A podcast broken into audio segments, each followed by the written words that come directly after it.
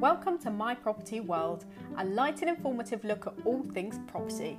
We have designed this series for people involved in property and property finance in the UK market. However, we do take examples from all around the property world. Our aim is for us to make money from property together, whether that be buying, selling, financing, trading, or getting involved in a deal in another way. We do this by informing, entertaining, and enjoying ourselves talking property, which gives you a chance to get to know us, what we're up to, and to check us out until you're ready to make money together.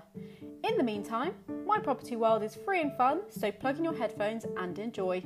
We would love for you to like, share, and comment, so please do on social media. And if you have questions, ideas for topics, or deals you would like to explore, we're always looking for guests, so get in touch via the My Property World profile.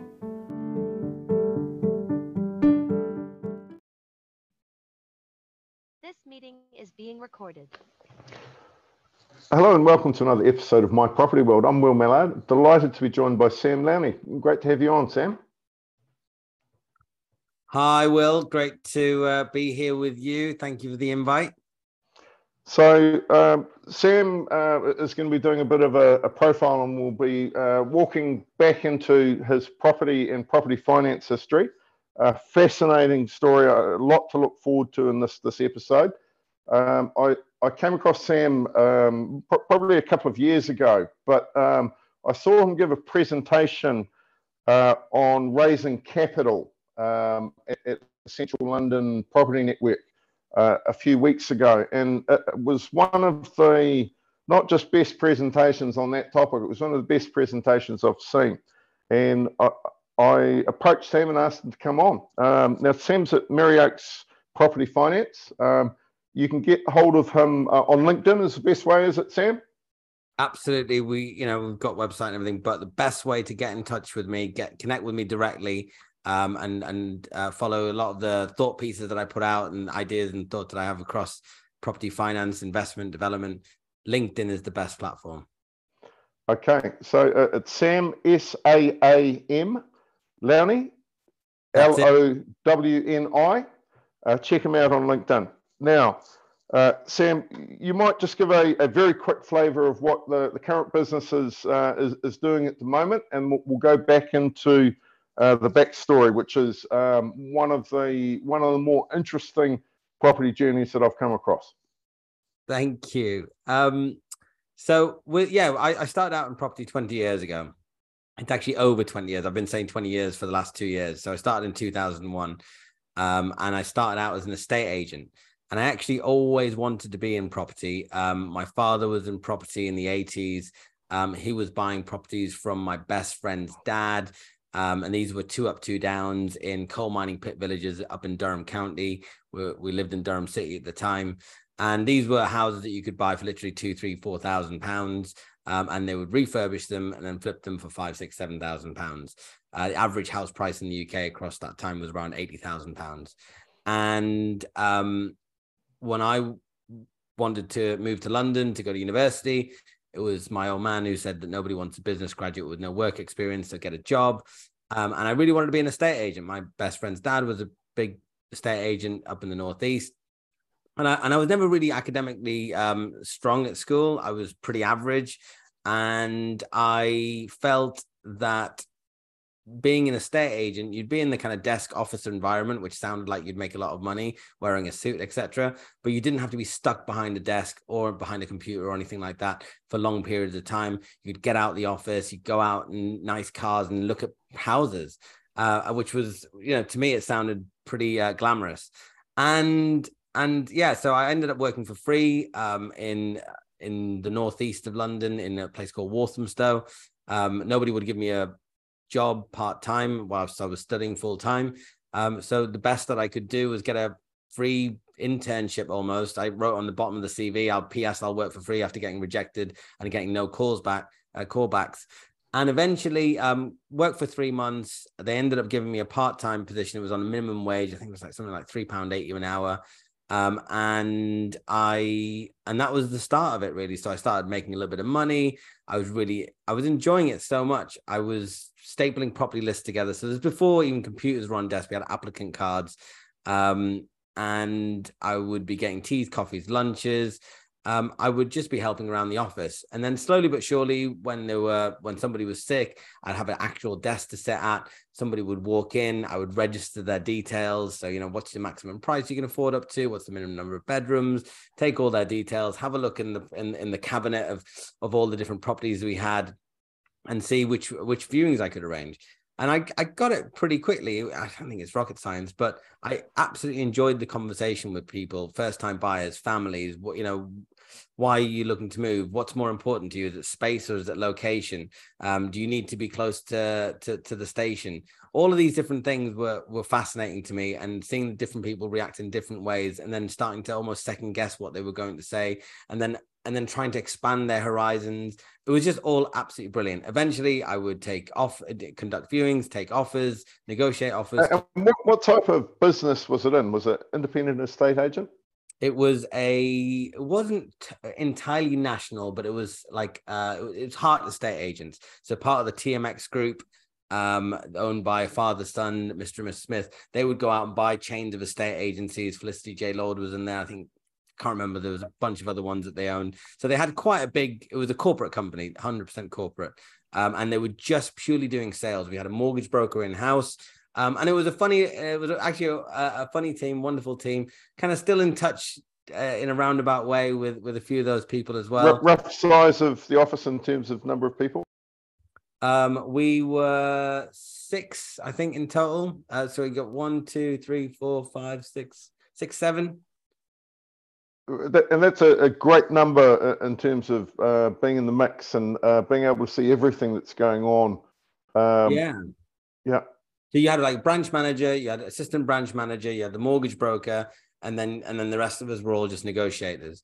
Um, and that was, and then you had one office uh, admin as well. So yeah, it was about six, seven people. It was, it was actually the biggest office in Walthamstow. So I, I don't know if everyone's been down Hoe Street, at the top of the market, but there's loads of estate agents there. Even back in 2001, probably more now. Um, but this office, the reason I got loads of offers whenever I when I when I put I wrote in pencil on the bottom of my CV, I'll work for free. I got my phone started ringing off the hook, so I started going to these interviews and sitting with people, and everyone said, "Yeah, when can you start?" So I literally chose this particular estate agency because it had the biggest office. It looked the most glamorous. Um, it was a it was like a corner office on this on this street, uh, top of Church, uh, bottom of Church Street, and uh, yeah, I had a great time there. Was had a good mentor in terms of the branch manager. Um, he was super passionate about property and estate agency, and he would tell me things like, "Saam was selling dreams here." Uh, you know, and I'd go into some really grotty one bedroom flats that were like conversions that were really badly laid out. And he was like, these are selling. They'd be quite bad dreams they were like nightmares but the but the reality was and he was absolutely right in in in from a certain perspective and this is what i used to tell people in the end was this particular property that you're going to buy is going to set you up for your future you know? You're you're going to buy it at let's say one bedroom flats going for like 80 to 100 grand. Those same one bedroom flats now are worth three four hundred thousand pounds. So if somebody had made that investment and sat on that property financially they would be absolutely comfortable now. Um, they wouldn't need to necessarily worry um, of about financial um, you know they'd be financially free to a certain extent. So and they could go and then refinance and then maybe set up businesses go on holidays of their dreams or have a pension fund all of those sorts of things became a reality so um, and and you know, I bought bought property there, flipped it, made some money out of it. So it was a, it was a great market to be in. Walthamstow is an area um, famous for the longest street market in Europe, famous for E17, the boy band, um, but also it was one of the most well-connected places in London in terms of having a couple of overground stations. I had two tube stations, had one at a big bus station. Um, it was it, and a couple of parks. It was a great place to be and a great place to to to learn the trade. Um, and and it led me on to many more wonderful things. It was the one place that I also really solidified the fact that I wanted to get into the investment side of things. Though it was great to be an estate agent and work with end users, work with um and and buyers, if you like, um, families, first time buyers. But I saw the developers coming in. I, I I noticed the developer buyer, and I really liked the cut of their jib. I, I just enjoyed seeing how they looked at property. I enjoy I, I saw what they were buying stuff for and what they were selling it for, you know, six months later and and I was very very impressed by that. And and my career from that point on, although the day job was an estate agent, and I ended up working full time and studying part time. I I I really wanted to do more on the investment side of things, buy more properties, and and that's what happened. You know, uh, the family we created a fund, start investing in more properties across North and East London. Right, and and that was uh, that was like the little kids' monopoly board dream. Hundred percent, and it literally was that. I used to play um, with a friend's dad Monopoly. Um, as I said, he was a big property mogul in the northeast, and he always used to win. Um, and you know, it's a game of luck to a certain extent. You roll a dice, and you know, if you land on Mayfair three times in a row, no matter how rich you are across the game, you're probably going to end up bankrupt if they've got some hotels on it. But they that I used to love playing that game and and and all of that fiction started to become into reality. And actually I used to play a lot of computer games, simulation games. So whether it be Sim City, whether it be like Caesar 3 building empires and stuff. And I really liked that whole idea of um of building things and and building businesses and driving revenue and you know growing the team and this and when i was part of haart Estate Agency it was a corporate entity and they had many branches and they continued to talk about growth and and working up the the, the ladder and, and this sort of thing. Um and i was looking forward to all of that. It was literally whilst i was never that interested in school um in terms i never was completely like rebel or anything like that but i just didn't find a lot of the stuff that was very very interesting um, I was kind of good at maths, kind of good at the languages, um, but I, I ended up finding something that I really, really practically was good at, and that I could gamify. You know, you know, you, you're in a computer game, and your bank balance is your score, and you're going around, you know, doing deals and, and building that bank balance.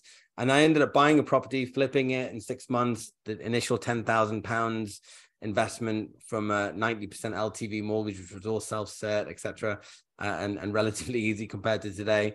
Um, you know, doubled my equity and and and rolled on to do many many more deals after that, um, buying and selling a bunch, and then holding on to a few.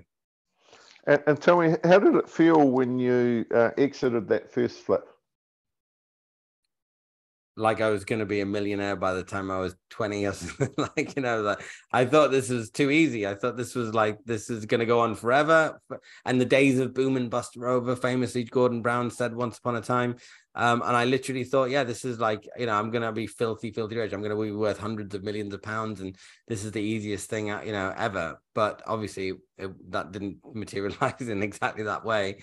Um, but I was, yeah, I was super, super pumped. Um, and you know, from uni, like at that time, actually, I remember the guys that I would go to uni with and stuff. These were Greeks and Spanish guys, and you know, like they were like, Jesus Christ, this guy's making quite good money, and we're all like living on student loan money and this, that, and the other. And he's doing all right actually. And I was kind of the richest guy in uni, or at least amongst my peers. And then, um, and that was great for that period. But that really, really flipped on its head in 2008 when the rug got pulled. And suddenly, my income, which I was mostly from transactions in the marketplace, that's what happens when you're a middleman, you're a broker, you re- rely on activity in the market. When all of that got pulled, suddenly, and then it was the worst crash since you know 1929. It was World War Three was around the corner. It's going to get worse before it gets better. No one knows when we're going to come out of this. Um, it's all of these this doom and gloom suddenly i was the guy that actually wasted the last 10 years of my life or so or the last eight years of it whatever it was. And um and and the joke was on me because whilst everybody else was spending their student loan money on trips to um Australia and you know Hong Kong and, and Japan and India and Thailand and Brazil to the Amazon and having all these wonderful life experiences in their early 20s I was painting and decorating. I was at uni. I was, you know, doing viewings on a Saturday. Checking out deals. Yeah, you know, doing viewings on a Saturday and stuff. So, like all of that hard work, you know, we were going to have another blitz here apparently, and it was going to be, you know, the end of the world, and and all these properties are going to go to zero, and it's the end of the it's the end of the property boom. It's never going to be the same again. And and the joke was then on me, and that made me quite upset and depressed. So as high as I was, at that first deal and for many years thereafter and i was kind of riding a massive wave which i didn't realize i was on um, it all came crashing down in 2008 fortunately nothing bad happened uh, in fact overall, again, I had some wise people around me. Interest rates collapsed in 2008. Rents went through the roof. So we had this, and we were on lifetime tracker mortgages. So we had this huge profit margin at the end of every month. And the decision was that we were going to use that profit to pay down the loans as quickly as possible. Therefore, we wouldn't be, um, you know, victim of any of the bank's movements or having any mm-hmm. loans recalled or anything like that. Um, and that's what we did. And that was a great move because by 2015, everything was paid off. Um, and also between 2010 and 2015, we actually had another property boom, especially around London, the southeast, where we had the Olympics, huge amount of investment, um, and and this affordable cra- housing crisis was just getting worse and worse and worse. So some of those properties that we'd actually bought for let's say a hundred thousand had gone up five six times, um, which I didn't foresee. So again, although let's say 2002 everything's great, 2008 everything couldn't be worse, and then by 2015, you know, back on top of the world again. Yeah, and, and you're the same guy the whole way through. Well, picked up a few scars along the way, um, but certainly still smiling. Uh, I, I mean, absolutely, yeah. Like I, my my passion for property um, and sending everybody home with a smile, whether it be tenants, whether it be buyers, whether it be you know, and and and making that deal work for everybody. Um, that I think only became stronger in me. Mm-hmm. So um, you uh, in that period post 2008, uh, it was consolidation.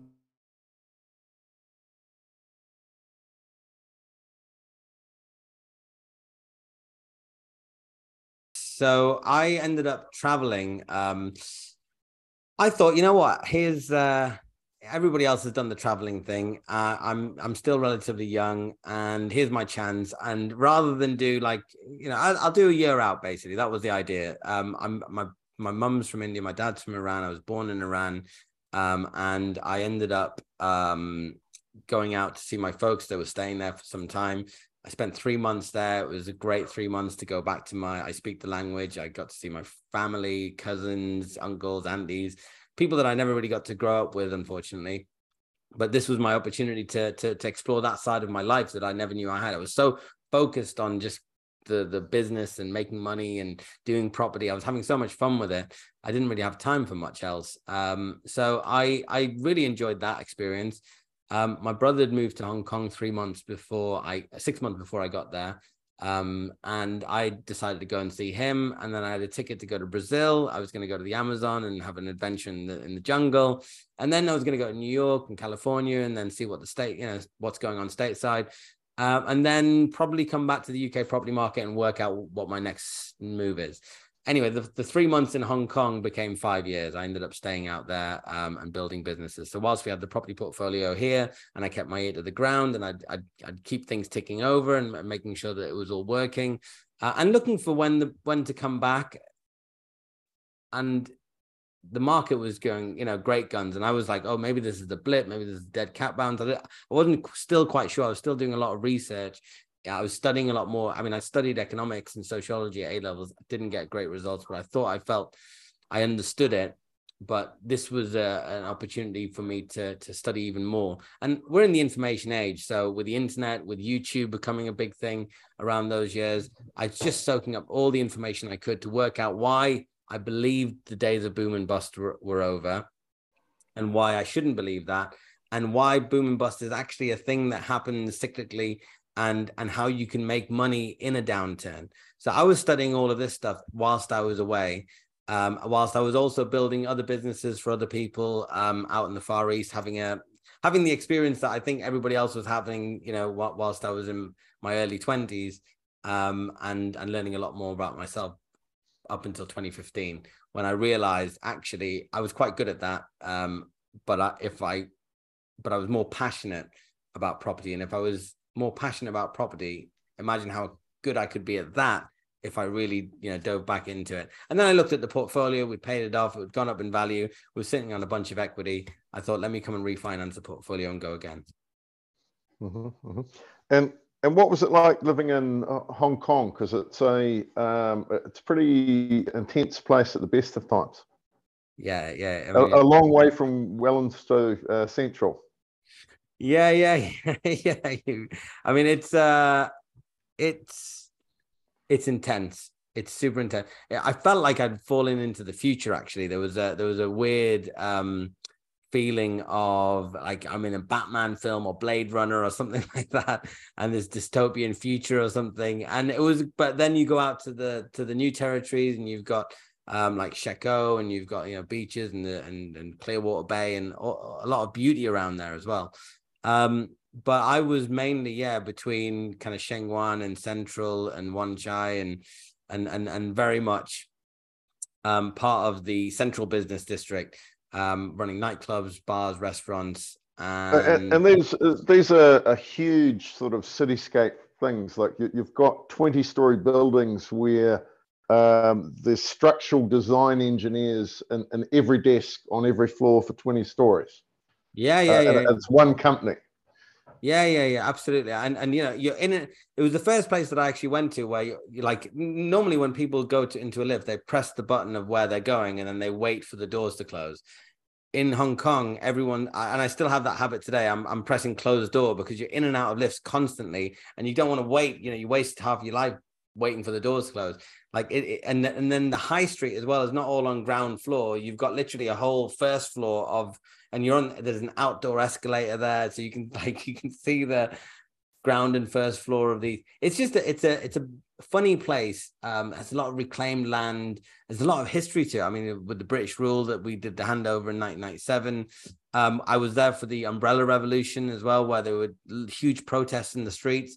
It was interesting to hear from the people that were more westernized and how they didn't want you know the mainland chinese government to come in. And then there was more people that were more pro kind of beijing uh, and shanghai.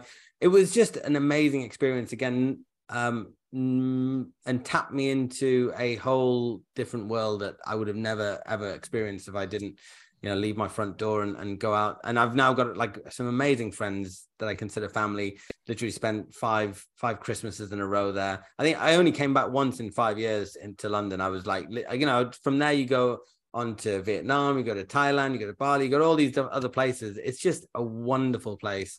Um, and and and it's one of my you know one of my second homes i guess.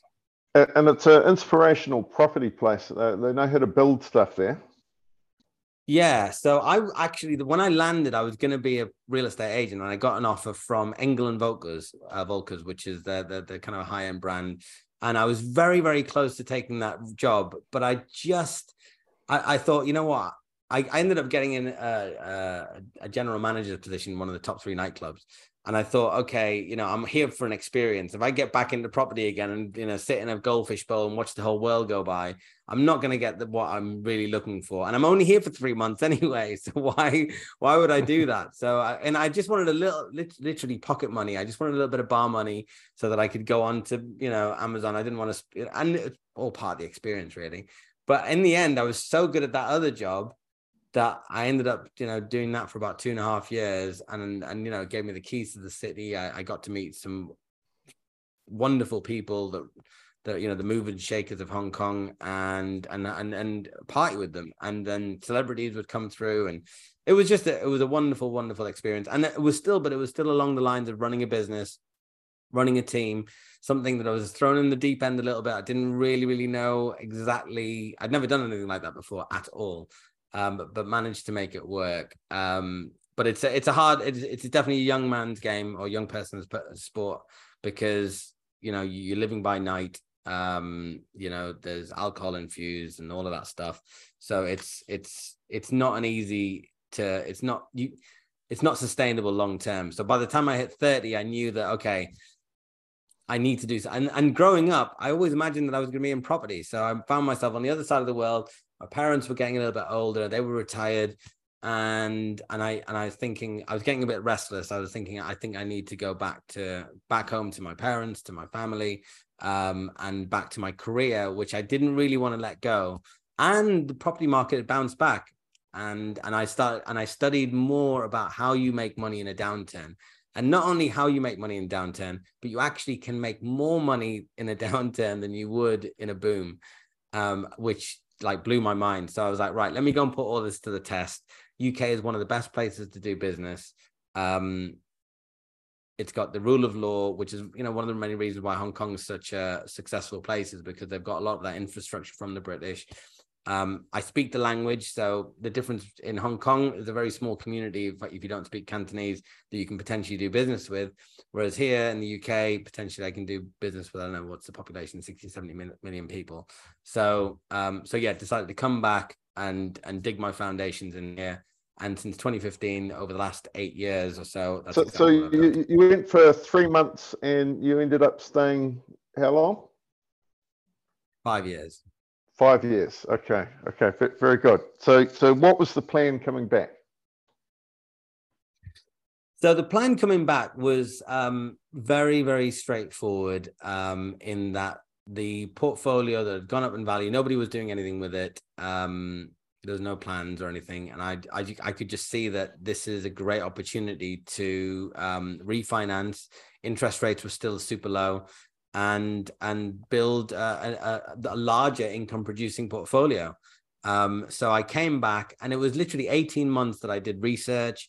I, I started to learn about all of the higher yielding income producing um, strategies that were available um, to, to anybody. And this was anything from um, HMOs to service accommodation. There was things like rent to rent as well, and you can you know, income producing. But I, I I wanted to be asset an asset owner um, and or you could do flips. I could have kind of released that and I could have gone into large scale developments, or I could have tried to do the same flips that I was doing, which were these small, you know, side extension, rear extension, loft conversions, housing the flats. But researching absolutely everything, I literally reviewed 550 different deals before buying my first like five HMOs that I ended up buying. Um, and that was about another 18 months after the first 18 months. Because the first 18 months is like, right, where is the UK property market? What's going on here now? I needed to get back into the swing of things.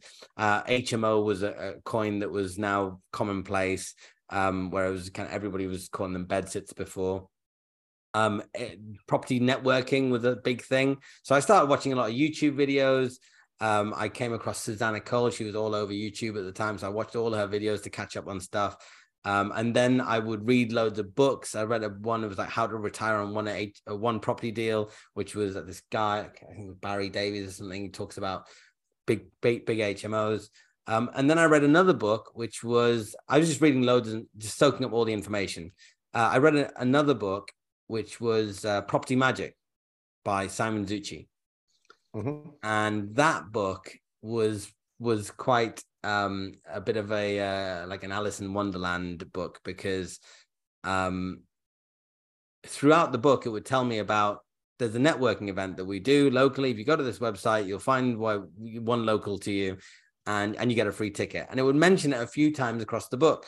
So at the end of it, I was like, right, let me go and normally like lots of books give you free resources and i usually never re- read them or anything. I'm never gonna log in but this was sounded interesting and i started to feel a little bit claustrophobic.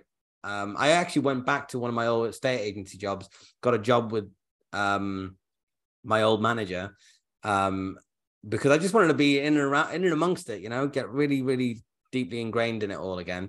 Um, but i felt a little bit um, I needed to widen my horizons. Anyway, so I went online, found one that was Canary Wharf. That was the nearest one to me. I was in East London in Wanstead. And I visited the event. I felt so out of place. I just didn't know what to expect. But I ended up meeting so many cool people that were all as passionate about property as I was. Um, and I, but I was worried, like, is this a cult? Is this a scam? What is this thing? Uh, and and then the people that I would speak to, they would tell me about other property networking events and other, you know, independent ones. And there was a PPN and there was this, and there was ones all across London, all across the country. And I was like, wow, this never existed when when I was doing property, not anywhere near in the same uh, at least i mean i never went to any it might have existed but not in the same way. Not that was connected over social media which wasn't really a thing as well when i was uh, when i was working as a state agent. Anyway so that suddenly blew up in terms of i was super busy networking going out to every single networking event that i could probably get possibly get to meeting people with no real um no real plan no real vision other than i've got this pool of capital. I need to invest it. I need to get a return on it um, and that's it. And I started building my own calculator in Excel, um, and then working out where everyone was investing. And I'd travel the length and breadth of the country. I'd go to Manchester. The people from Manchester were investing in Sheffield. The people from Sheffield were investing in the people from Lincoln were investing in Norwich. And it was like, like, why isn't anyone investing in their own backyard? Why are people going far away from? Like, I was just trying to work this all out. Um, in the end, after that first 18 months, my conclusions um, led me to HMO is going to be the strategy. Um, that's something that I was comfortable with. I already had a bunch of single lets uh, that I, I was a property estate agent, lettings, property management, comfortable with all of that. So this is just like a little bit more intense than than what I'm already doing. Um, so totally easy to get my head, head around, and I could start to see the returns on paper. Then it was a question of right, looking at Article 4 directions because the first thing what I thought was Durham. Durham's where I grew up, Durham City, Durham University. I'm going to go to go there, buy a bunch of HMOs and and happy days and it's going to be great because I get to go and see my friends when I do the site visits and it'll be great.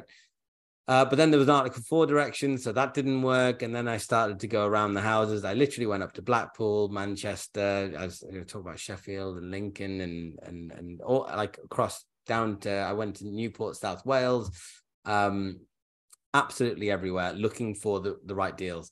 I ended up finding Coventry. There was no Article 4 direction. Um, Kent, Medway, there's no Article 4 direction. Both university towns. One of them's just a stone throw from London. The other one's just outside Birmingham. And and and the numbers that I found, what I could buy it for, what I could do it up for, and then what I could refinance out with evidence on a bricks and mortar valuation because I didn't trust the commercial stuff. That was like, I thought, well, commercial valuation, if you go far enough into the north, you might be able to get it. But on anyway, I just didn't want to do it that way. I just wanted to do it on bricks and mortar, stay safe. Um, and I found it and it finally worked, but I had to look at 550 deals. I literally recorded every single time I saw a property. I'd put it into the calculator and I'd create a new tab for it. And I got up to about 550 before I started finding a little um, a little run of deals that would work in these pockets. Um, and then I found one, uh, a two, a three story building in the Northeast. Um, and that was all great. That was, that was loads of fun. That all those deals have worked out, uh, worked out really well. I've got my, my manager that I worked with 10 years ago, uh, 15 years ago now. Uh, he, I told him what I was to do and he was like, yeah, let's do it together. So I'm very excited that I get to still work with him on those investments, and we work really well together. And um, and then it was like, okay, now that I've got that, now I want to actually become a bigger developer.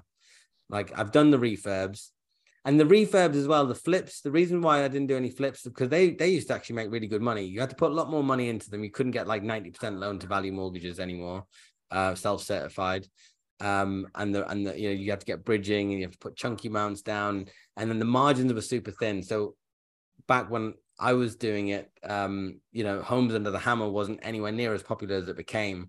Um, and it certainly was at its earlier stages. Now we're like on the millionth episode of Homes Under the Hammer. Everybody's going to the auctions trying to buy these properties. So just to do a straightforward little refurb, little flip, just didn't have the same margin on it. And there's a lot of work that goes into it, a lot of risk. It was pretty easy stuff, bread and butter, but it was just just too tight. Uh, uh, so you um, started looking over the fence at the developers and thinking, well, uh, uh, I'd like a bit of that. Exactly. I thought that the SME um, developer, as you start to grow a little bit in scale and stature, I thought that there was going to be less competition relatively, or at least the competition that was there um I could I could compete with them. You know, the margins were worthwhile. Basically, the quantums of profit was worthwhile. Um, it was worthwhile competing at that level. Whereas doing it for smaller margin, yes, there might be lower risk, but it's still a lot of running around. And and I, you know, maybe if I was ten years younger, I would I'd be still looking at that. But I just wanted to do bigger stuff. Anyway, upon upon that, the the the the research that I was doing and still attending property networking events, etc., I actually came across a gentleman by the name of Paul Oberschneider, uh, really, really great guy, and um, and he himself incredibly successful realtor, um, built the largest integrated real estate firm in Central and Eastern Europe. Um, and became a huge developer. So I wanted to do developments with him, and he he's the one that mentioned to me about doing uh, lending why don't we do he wanted he wanted to get into the lending business. So i was like well okay that sounds interesting to me. Let's let's see how that goes. So fast forward a few years later, we'd built um, Hilltop Credit Partners, which is a development finance provider.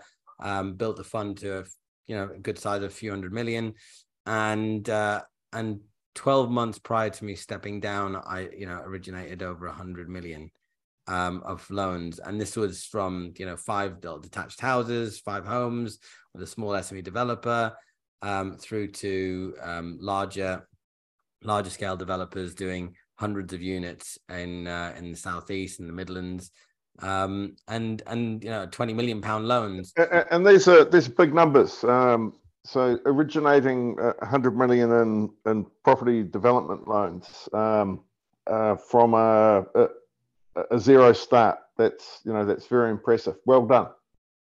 Yeah, I can't say it was all all me. It was certainly there was a, there was myself, Paul, Jacob, Tiger, um, just just kicked it off. Um, but we we we abs- I mean, I, I I absolutely loved it. I really really did. I and it was such a great experience. Um, and I still have a good relationship with those guys. They're they're they're, they're phenomenal people, and we still have a good strong relationship. But um, and they're still they're still on that ride. They're still on that journey.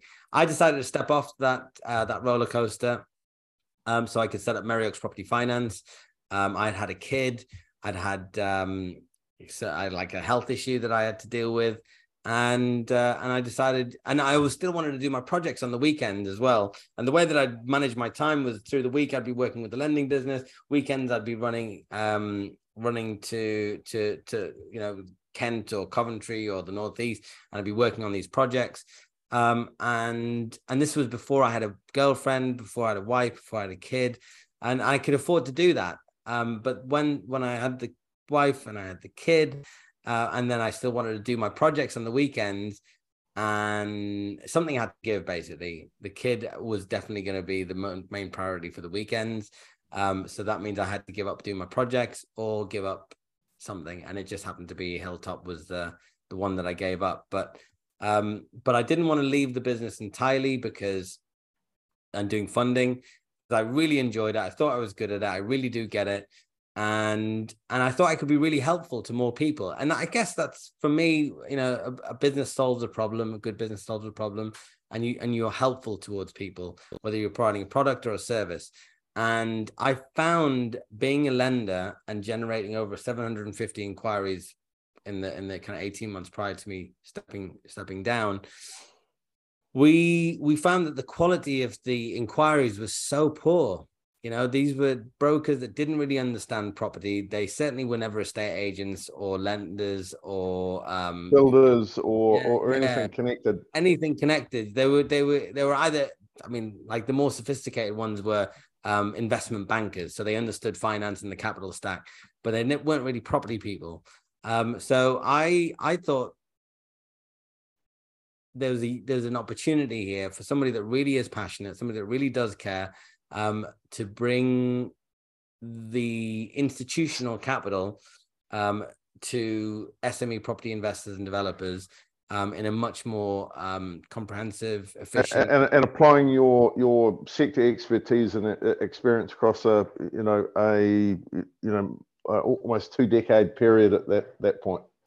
Exactly, exactly, absolutely right. And I'd, I'd like to think that from the people that we've already been working with and the reviews that we're getting on on on kind of Google and stuff, that people are enjoying working with us and they can see the extra mile that we go, the extra input that we give. Um, almost to our detriment. Sometimes I find I'm talking way too much and giving way too much insight than your average broker would. Mm-hmm. Um, and they're just like focused on it, getting an application in. Could we uh, could we talk about a, um, a, simple example of a deal? Um, have you got one one handy that you can you can run through?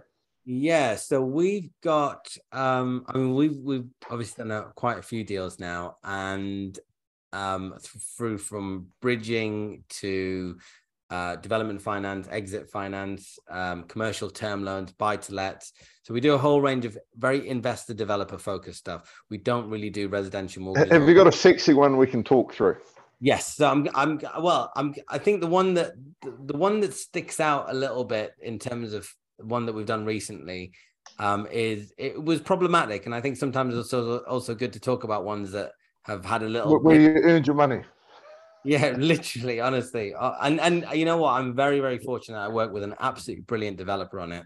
Um, the guy is so motivated. He's also kind of comes from growing up wanting to do this and envisioning it in his mind. And no matter what hurdles thrown at him, he just plows through. And he just, you know, we work very tight together. We spoke almost every single day, um, and and we both love the journey.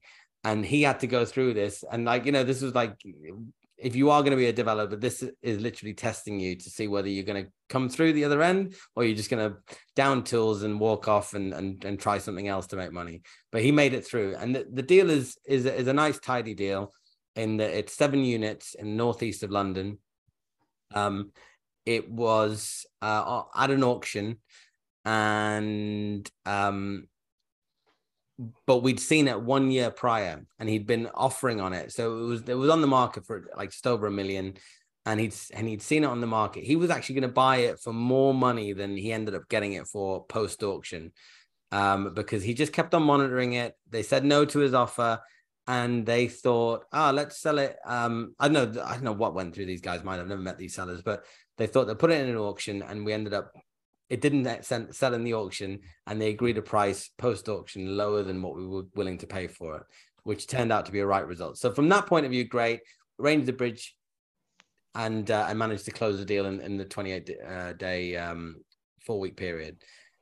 Then the development finance needed to come by um, and this is where things get really really tricky. And i think to a certain extent even though you know i understand the credit process really well you just can't account for certain things that are going to happen along the way. Um, but it's not how it's not what happens to you; it's how you react to it that hopefully um, is is the learning from this one. Because we ended up going to, I mean, the developers I were working on another site as well. He's building a couple of homes, uh, another area of kind of uh, northeast London.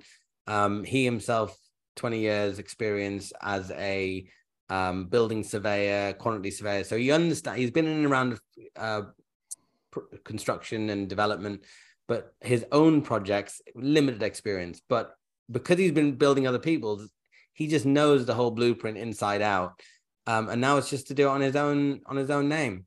So he planned everything out in his mind, his whole program and everything. He's super slick with all of that. Um, I just needed to get in the development finance as quickly as possible. And there's and because he's stretching his equity across multiple projects, we wanted to get the highest leverage that we possibly could. Um, and so typically the lending business that I work for as well, you can go up to 90% LTC, loan to cost, 75% LTGDV, loan to GDV. And you can do all the, the funding in one unit tranche, one set of underwriters, one set of um, legals, one set of valuation reports, etc. And you don't need to to worry about intercreditor agreements and all that sort of stuff. And that was the theory uh, that as a lender, I, I, you know, we we used to implement, and it worked well. Um, but it doesn't always work so super smoothly. So we went down that route, and I ended up. I actually had a senior and senior mezz idea at the beginning, but then we got some really good terms from a stretch senior lender, and everything was going quite well up until the Trussonomics saga. Uh, then things took a little bit of a turn. The lender started to ask more questions, and literally, we were we were due to complete um, in about four weeks' time. So, so it was, it was the timing wasn't great, and we'd been told that valuation reports are good, QS reports good, underwriting is complete. So it's just legals. And the legals are the legals because, uh, like, should be straightforward. We've already bought it from an auction. So we already know that it's got clean title, everything's good. Don't worry about anything. It's just due process more so than anything. Anyway, four weeks pass and we're supposed to complete and they start throwing us more underwriting questions. And then they start asking for more security. And they start saying, you know, throwing like, and, and uh, just made it so difficult because everybody was nervous. And this was, bef- I think, before Rishi would come in and kind of turn the corner for us. Nobody knew if it was going to get worse before it gets better. Um, even it just was really, really painful. Anyway, they started asking for so much more uh, it just became untenable. We just thought this is not going to happen, and we're on a bridging loan, so we're racking up interest. Um, and and and obviously, look, this developer he, he kind of took it on the chin uh, as best you can when you're in that situation. but it was obviously uncomfortable. But he was such a such a trooper about it, such a professional about it. It was it was great to work with him. So in the end, anyway, I had to scramble and make sure that I don't leave this guy in the lurch, and and pull together and find an alternative. We managed to find an alternative that was a senior, that was a mez lender, that gave us the stretch that we needed because we now needed more stretch because we're now incurring more interest on the bridging loan. Um, and we managed to get it done with a very, very um, well, not not a very well known mez lender that was willing to go that little bit further. Uh, but these these two lenders had never worked together, so there was another risk that the intercreditor might not it might fall apart. So at, at, all times it was a bit like you know you can only speak to people so much, and they can only give you so many assur- assurances. Until they actually do the work on it and and see if they can make things work you you are kind of running a risk on certain cases. Unless you've worked with the senior and med that have always worked with each other in the past but when we went down that route they weren't willing to give us the stretch that we wanted.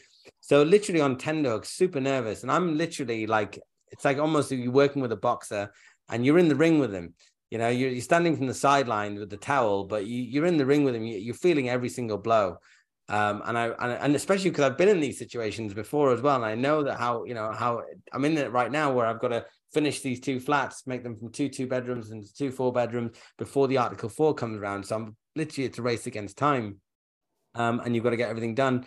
So when things aren't going your way, you know you do lose sleep at night. And so I was going through this with him, um, and again we were still in this phase of uncertainty. Uh, we were going into the new year. We wanted to complete everything before the new year. It just seemed impossible, especially I mean, around Christmas, solicitor, everybody wants their deal to be done, and usually it's the ones that have already started way before we started that will be prioritized.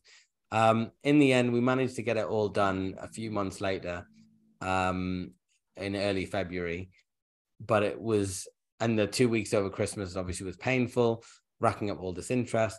But I mean, the quick numbers on it, it's going to be a 2.5 million pound GDV. Um, it developers put about 300,000 of their own equity into it. Um, the the total development costs were one one million pounds. Um, the purchase price was seven fifty, so it's got a pretty good margin on it. Um, and and yeah, the, the, the loan amounts that we got were one point six million from the senior lender and two hundred fifty thousand pounds from the mez lender. Um, so it's it's it it became you know it got tighter, but it it's going to be a great deal. Um, and it's going to create again, which is one of the reasons why I get so excited about what I do. More affordable housing, more quality, affordable luxury to the to the first time buyer investor market to create more homes for rental or for for to, for homeowners. And it's right next to a station in northeast London. Um, it's a site that's you know been knocking about the market for some time. That you know these sites, there's a lot of these sites with planning approval, but they're just being held back for one reason or another. Um, but it's so so it feels so. There's a really interesting thing going on with that. So that that's a that's a great uh, great story. Thank you. Um, uh, I don't know if you're aware, but uh, they've just brought a new law um, or, or, tax into Ireland. It doesn't kick off for another 12 or 18 months, but they've announced that uh, on any site that has residential planning permission um, that isn't being developed that there isn't um, construction underway, there's a 3% of value tax annually. I think it's um, not a bad shout. I, I, how to police it, whether it's you know, uh, and they've got a you know similar thing going on uh, in Ireland as in the UK, where you've got a uh, a huge bank of planning approvals given, but it's just been not not action, not not uh, actually being done, which, uh, you know, you, you talk about fixing the housing crisis, getting more housing uh, out there. You've actually got to build stuff. Hundred percent. The the the affordable housing crisis. I mean, we are supposed to build I don't know how many three hundred thousand new homes every year since two, 2000, and we've not been getting anywhere near that, and the population is still growing. So we need to have, I mean, the permitted development uh, changes recently have helped to a certain extent deregulation effectively but i think certain kinds of more regulation where whereby developers are going to get penalized for not bringing sites forward and starting to build out I think will absolutely cause uh, create a little boom in construction, create more employment, create more affordable homes, and fix the, the the the problem. How they police that? Because right now, if you just get on site and you implement the planning by by you know doing the dig out, that's construction on site. So do they now need to see the second stage of that as well to, to get mm-hmm, the 3 mm-hmm. percent, or can they can can you sit on that saying I started it, but you know for the next ten years that I've just paid my three percent, mm-hmm. uh, or or I don't need to pay my three percent because it's already implemented. So I don't know how they're going to police that or that policy behind that. Um, that's not my job to, to, to think it through, but they definitely need to bring more sites. And obviously, I benefit from that as well because I'm putting out the development finance. But I think genuinely, you know, I was a, a student in in in the UK in London. Uh, 20 years ago and now the student accommodation that i put forward compared to the kind of places that i was like living in phenomenal absolutely like night and day how good it is because of people like sme developers um, and and landlords and and you know investors putting into the system. Yes, there's a return. That's the motivation. That's the incentive. But I think you know any capitalist economy works in that way. And I know, one of the things that does is a bit of a bugbear how how much landlords get um, a bit of a bad rap. I do understand it at the same time. I totally understand it. These are people profiting from a human need. Um, and in in back, especially when I started, there was a lot of slumlords the people there was no regulation there was people creating really crappy accommodation you know rental accommodation was so so poor. Um and i get it and and i i do understand why um and you you go you go around uh, into the outer fringes most of the way around london and there's swathes of poor quality rental accommodation. Tens of thousands of properties that you know that that shouldn't be shouldn't be lettable. Yeah. And you know, and, and and I understand as well the reason why people don't like landlords is because they've made a lot of money. Landlords generally have, you know, if you've just sat on a property, some of the properties that we bought, you know, went up five, six times. And that I I do get that, you know, it's easy money and you're profiting off other people. I do get all of that. I do, totally understand landlords have had overall an easy ride uh, for the most part over the last 25 years. Um, and it's been a really, really great asset class but at the same time penalizing them too much doesn't make sense to me as well. There's got to be this happy medium. I'm pleased i'm not the one that has to solve all of that sort of thing. All i want to do is continue to bring more affordable housing more quality stock to the market for the masses increasing the supply um because the standards are pretty good. You know we've got minimum space standards now. We've got um we've got hmo regulations and stuff. So i'm i'm pretty happy with all of that being implemented. We've got EPCs being a minimum of C from 2025. All of that's good stuff in the right direction. Um, I mean, the planning department themselves on getting things through planning in the first place, that's a whole different topic of conversation. But certainly the ones that have been approved, they should be built out. But again, I get the other side of it as well. The other side of the argument, Will, is that some of these schemes that get approval are not necessarily making the best use of that land. I know so many developers that buy schemes with planning approval that they know they can see that they can enhance it to make a much better scheme. Um, and and and from that point of view, if, if they were forced to build it out, we might not have that better accommodation because so it's such a difficult um, difficult problem to navigate. Um, I don't know what the answers are, I'll be honest, but I just really, really absolutely in the same way that I did my first deal in 2001, 2002. Um, every time we fund a deal, um, I get a huge kick out of it. And it's not just the 1.8 million pound deal we did here. Um, if it's a 50,000 pound bridge in Blackpool, I uh, I get equally excited about that as well. And and you know we've got clients all across the country doing doing all kinds of stuff. Okay, so uh, absolute pleasure having you on, Saam. Uh, so Saam Lowni, Merry Oaks Property Finance. Check him out on LinkedIn. Um, thanks for coming on. There's a, a list of other things uh, I'm going to have to get you back on for uh, for another episode or two. Um, I'd, I'd, like to go into a bit more depth on that uh, that refinance deal, if you don't mind. So so check him out on LinkedIn. I'm Will Mallard. This is my Property World podcast. Thank you. Thanks for having me.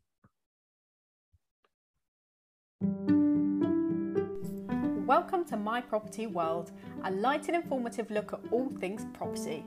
We have designed this series for people involved in property and property finance in the UK market. However, we do take examples from all around the property world.